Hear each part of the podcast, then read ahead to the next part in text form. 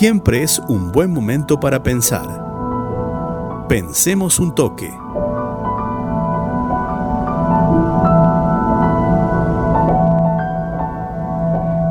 Espero equivocarme, Laureano. Mm. Pero creo que estamos ante un nuevo fracaso del gobierno. ¿En qué sentido? ¿En cuál? En el congelamiento de precios. Ah, bien, bien. ¿Eh? Perfecto. Eh, me- Es un nuevo, para mí, o sea, y la historia nos da la razón. Espero equivocarme y el gobierno efectivamente consiga que por 90 días los precios de estos 1.432 artículos se mantengan congelados.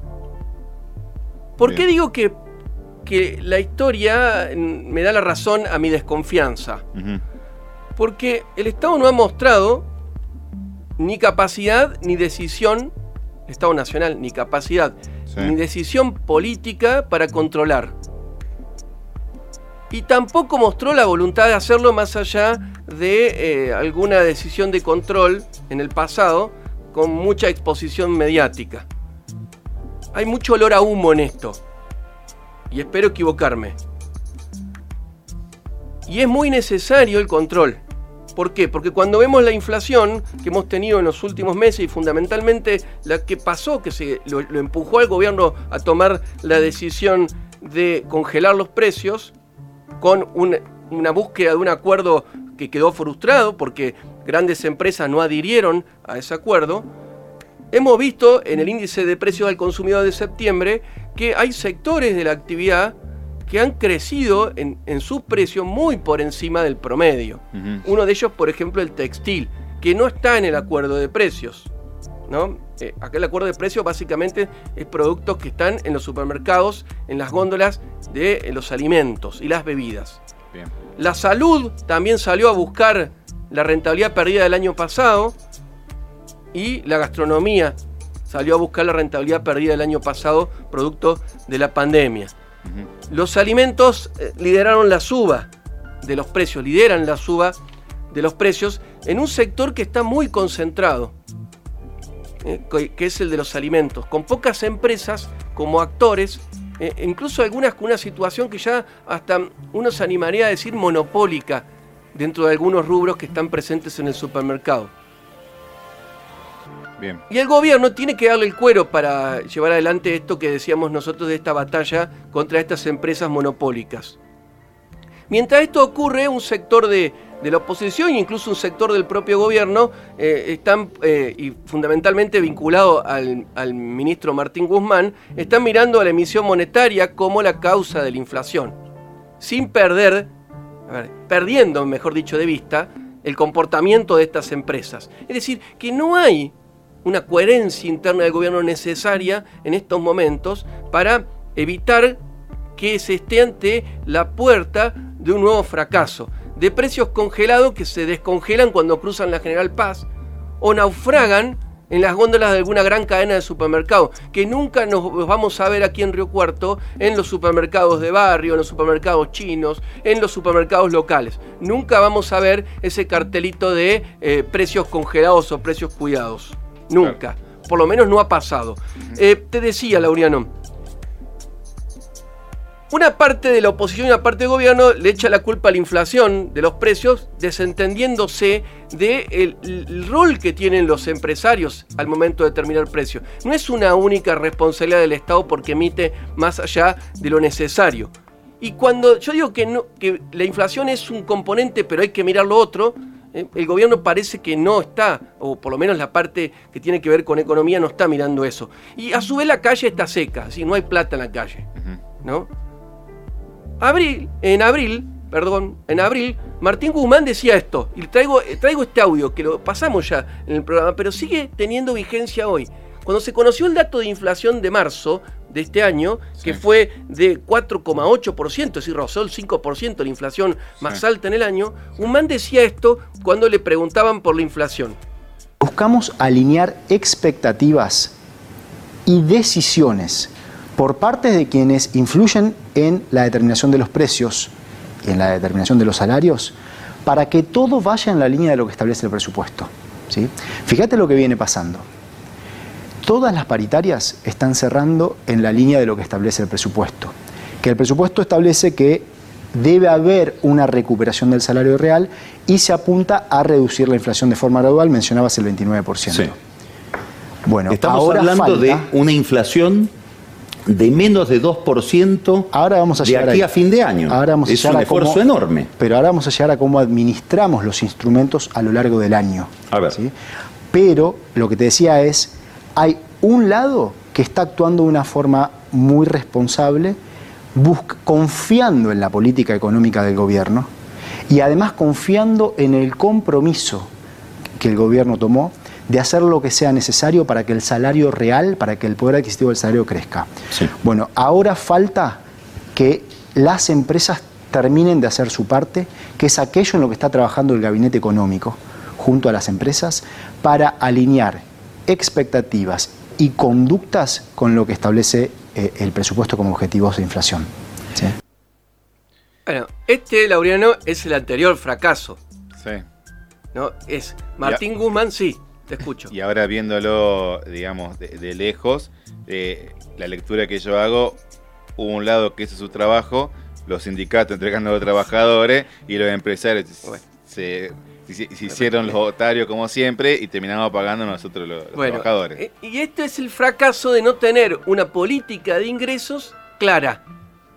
¿No? Es decir, Sí. esperar que los sindicatos, en acuerdo con los eh, empresarios, determinen el valor de una variable clave para la economía, que es el salario. Y el Estado corriéndose de esa discusión y pidiéndole a los empresarios monopólicos eh, y oligopólicos, ¿no? a los formadores de precios, no me estoy refiriendo al comerciante, a la pyme, me estoy refiriendo a los grandes, a los grandes actores del sistema económico, buena voluntad.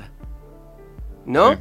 Sí. Eh, para alinear las expectativas. No están, no están poniendo nada de su parte cuando el gobierno aspiraba a una inflación del 29% como estaba en el presupuesto nacional.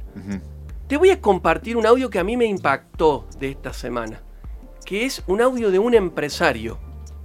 Un empresario importante, no aquí tanto en Córdoba, pero sí importante en la provincia de Buenos Aires y en algunas otras provincias, como es Víctor Fera, Ajá.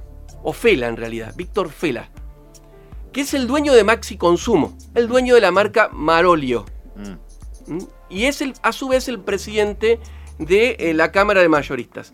Le decía esto a Reinaldo Siete Cases esta semana. Algunos plantean que hay que hacer algún tipo de, de reforma laboral porque nadie toma empleados. ¿Usted cree que el problema es ese o, o el que está preguntando de la falta de, de, de Eso apoyo? es política nada más. Eso es política nada más. Nunca los sueldos de la Argentina estuvieron tan bajos como hoy. Jamás. Jamás, pero jamás. ¿Qué quieren? ¿Más bajos los sueldos? Acá el problema son que no se actualizaron los sueldos, no los precios de la comida. Claro. Eh, Víctor, ¿Usted cree sí. que un empleado hoy gana bien? no, en absoluto. Entonces, No, bueno, ¿cómo pero- pero ¿sabe por qué? Se lo pregunto. Se lo pregunto porque casi ningún empresario dice lo que usted está diciendo en este momento. Pero yo tengo 3.000 empleados este, y estoy orgulloso de mis empleados, son trabajadores, honestos, este, pero yo, yo soy feliz, mis empleados son mis amigos, no son empleados. Y yo y quiero mucho y yo soy feliz. Este, eh, podrá haber algún vaguito, podrá haber un 1, un 2%, eso está ahí en todas las partes del mundo. Pero no, no podemos hablar más de esto, de que un empleado no pueda, que, que no le alcance la plata para viajar, para comer. ¿De qué estamos hablando? ¿Cómo hay tan, tan se puede ser tan cínico en la vida? Eh, Un empresario que va y te dice, che, fui a comer a tal lado, porque yo los conozco. Y 20 lucas cubierto, regalado, y un empleado gana 50 por mes. ¿Se puede ser tan hijo de... Se puede ser tan hijo de, decía Claro. Víctor Fera, el dueño de Maxi Consumo y la marca Marolio esta semana. Que adhirió al, al acuerdo, digamos. Sí, porque en realidad él no, no forma precio. claro. ¿no? No forma precios salvo con sus productos que son más baratos. Ahora, esa es la mirada que le falta al gobierno Y que le falta a muchos empresarios. Pero tampoco podemos esperar de los empresarios que tengan esa mirada respecto al salario. Porque Claro. para los empresarios, para la mayoría de los empresarios, el salario es un costo de producción. El gobierno tiene que tener una mirada clara para el salario. Y nunca la ha tenido. Desde que asumió no la ha tenido. Expresiones de buena voluntad como la, en su- la- quien era en su momento vicejefa de gabinete, Tol- eh, la eh, ¿Todesca? Todesca. ¿No? De- el salario le tendría que ganar, no, pero son decisiones políticas la del salario. El salario es una variable clave de la economía. Y un gobierno que se dice heterodoxo en lo económico, que se dice de izquierda, no puede no prestar atención a esta variable. Claro. Porque ¿dónde está el fracaso? Peronista, que se dice peronista, que históricamente peronista. el mejor momento del peronismo justamente eh, tenía el- el- la importancia de, de la política de ingresos, de, de salario, como decís vos. fundamental. Porque si no, el gobierno termina practicando una heterodoxia lay, a la mitad. ¿No? ¿Por qué digo la mitad? Porque los acuerdos nunca pueden ser acuerdos de precios. Los acuerdos tienen que ser de precio y salario. No podemos dejarle librado al mercado el salario, porque está demostrado que no funciona. Si tenés, venimos de dos devaluaciones, tres devaluaciones muy fuertes con el macrismo, donde el salario perdió el 25% del poder de compra, y el gobierno, cuando asumió, parecía que estaba bien rumbeado, anunció aumentos de salarios generalizados para recuperar el poder de compra, que no va a surgir desde, el- el- desde la mesa de negociación sindical empresaria, porque ya sabemos el rol que cumplen los sindicatos, no todos, pero la mayoría en Argentina. Y ya sabemos que para los empresarios el salario es un costo cuando toman decisiones individuales. Aquí tiene que haber una decisión colectiva y el Estado la tiene que liderar para que los salarios no pierdan contra la inflación. Porque sin salarios, como, como dice eh, el dueño de Maxi Consumo, Víctor Fara, no va a haber consumo justamente, y sin consumo no va a haber inversión. Entonces está tan errado en el diagnóstico el gobierno, ¿eh? con la disputa interna que tiene con las distintas visiones de la economía que tiene, que anuncia acuerdos de precio que no son acuerdos y que después son congelamiento y le pide a los empresarios que salgan a ganar por cantidad y no por precio, que parece razonable, ¿por qué? Porque la capacidad instalada, la capacidad de producción está en el 65%, es decir, hay un, un 30 y pico por ciento, casi 40 por ciento de las máquinas en Argentina que están paradas. Claro. Entonces le dice que salgan a producir. Ahora la pregunta es, ¿a producir para quién? Porque el salario no está pudiendo comprar. Es decir, un salario mínimo que lo fija el gobierno de 31.014 pesos. No se va a arreglar la cuestión económica, el gobierno no la va a arreglar con bonos a los jubilados y a la UH, muchas veces miserables, que sirven para apenas empatarle a la inflación. Ese creo yo que es el despelote más grande que tiene el gobierno. Claro. La falta de un diagnóstico claro. Y la muestra, para muestra, eh, eh, tenemos lo siguiente. Eh, parte del masismo, integrante del Frente de Todos, subsidiando la contratación de las empresas, transformando planes sociales en trabajo. Ahora, eso, ¿saben qué? Es un error de diagnóstico. No digo que esté mal o esté bien, está mal el error de diagnóstico. Porque las empresas no contratan para no vender. ¿Se entiende cuál es el punto, Laureano? El salario es clave. Y necesita claridad el gobierno en esto. Y tiene que dejar de practicar esta heterodoxia ley en lo económico. Y tiene el gobierno, de una vez por todas, hacer lo que decía Alberto en campaña. Que es volver a encender la economía. Y eso lo tiene que hacer porque ya está la mitad de gobierno. Y después puede ser muy tarde. Ya sabemos quiénes están enfrente. Los que están pidiendo flexibilización laboral. Quita de derechos laborales y salarios aún más bajos. La economía despierta